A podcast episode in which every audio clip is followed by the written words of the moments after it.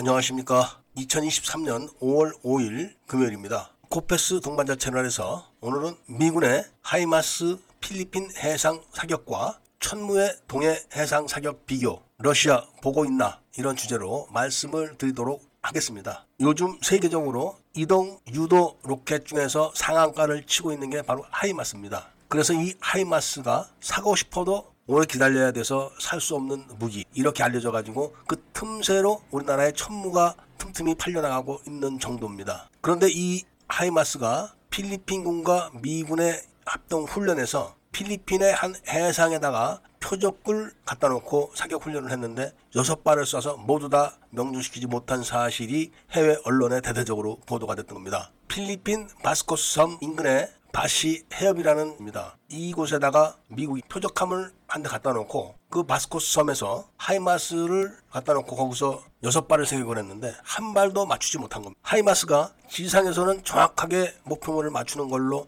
정평이 나 있었기 때문에 우크라이나와 러시아 전쟁에서 게임 체인저로 불려지게 됐던 겁니다. 그런데 왜 미군이 그 해협에서 해상 사격을 했을까요? 바로 중국이 대구경 방사포를 대량으로 중국 연안에다 배치를 해가지고 서해에다가 무더기로 다연장 발사를 해가지고 미국 군함들을 공격하는 훈련을 했었기 때문에 그런 겁니다. 600mm 다연장 로켓포를 대량으로 배치해서 서해에다가 무자비하게 무더기로 발사하게 되면은 미국의 첨단 스텔스 구축함도 빠져나가기가 힘들게 됩니다. 미국의 스텔스 구축함이 비밀리에 산동 반도를 지나서 발해만까지 갔다 온 거를 중국이 나중에 알았던 겁니다. 그렇게 해서 그때 그런 훈련을 했던 거를 미군도 그 해협을 통과하는 배들을 그런 식으로 공격하겠다. 이렇게 설정을 했고 그렇게 해서 훈련을 했는데 한 발도 맞추지 못했기 때문에 큰 망신을 당한 거죠. 물론 미국은 다양한 공격 수단이 있기 때문에 전투기들을 동원해서 격침을 시켰습니다. 그런데 문제의 핵심은 바로 하이마스가 여섯 발 중에 한 발도 맞추지 못했다는 것 때문에 인도 태평양 지역에서 하이마스를 구매하기 위해서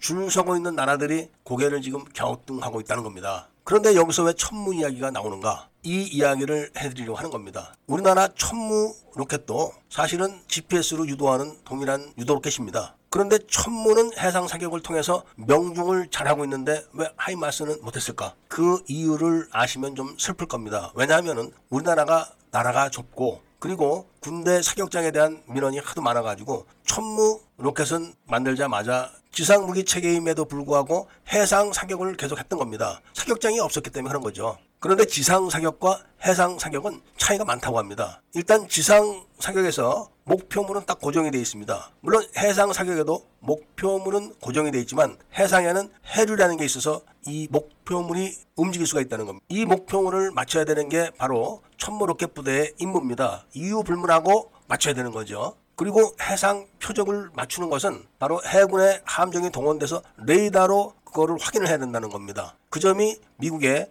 표적함을 갖다 놓고 눈으로 보고 하는 것과 다른 거죠. 그러니까 한국의 천무 로켓은 태어나자마자 해상 사격으로 잔뼈가 굵은 겁니다. 그걸 1년에 두 번씩 정기적으로 지금까지 했으니까 얼마나 많은 노하우가 쌓였겠습니까? 해상 사격에 대해서는 많은 노하우가 쌓여 있는 겁니다. 이런 점에서 미국은 해상 사격에 대해서는 그 노하우를 한국군으로부터 전수를 받아야 되지 않을까 이런 생각을 하는 거죠. 그런데 실질적으로 인도 태평양 지역에는 해협도 많고 바다를 끼고 있는 나라들이 많아서 해상 사격이 필요하다는 겁니다. 그리고 그 해상 사격의 목표물은 당연히 중국 해군 함정들입니다. 이렇기 때문에 이번 기회에 한국군이 해상 사격으로 목표물을 명중시키는 장면들을 대대적으로 홍보를 하게 되면은 천무가 지금 K9처럼 해외 수출에 총력을 기울이고 있는 무기 시스템이기 때문에 그런 겁니다. 이집트가 K9을 해상 사격을 통해 가지고 K9이 해상의 목표물을 명중시키는 걸 보고 그대로 구매를 결정했다는 이야기는 다 아실 겁니다.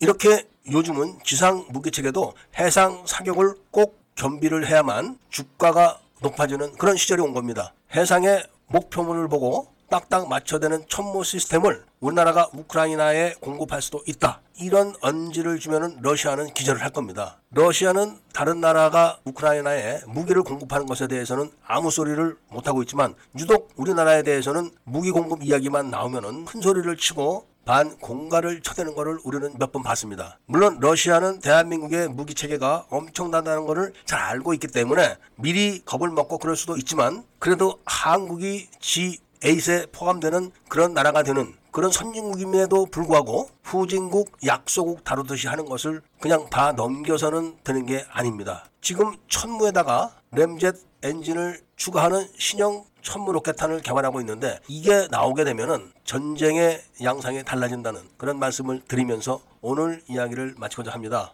내국 시민분들과 밀매분들께서는 구독을 꼭 좀 해주시고 좋아요와 알림 설정을 부탁드리면서 이야기를 들어주신 데 대해서 감사드립니다.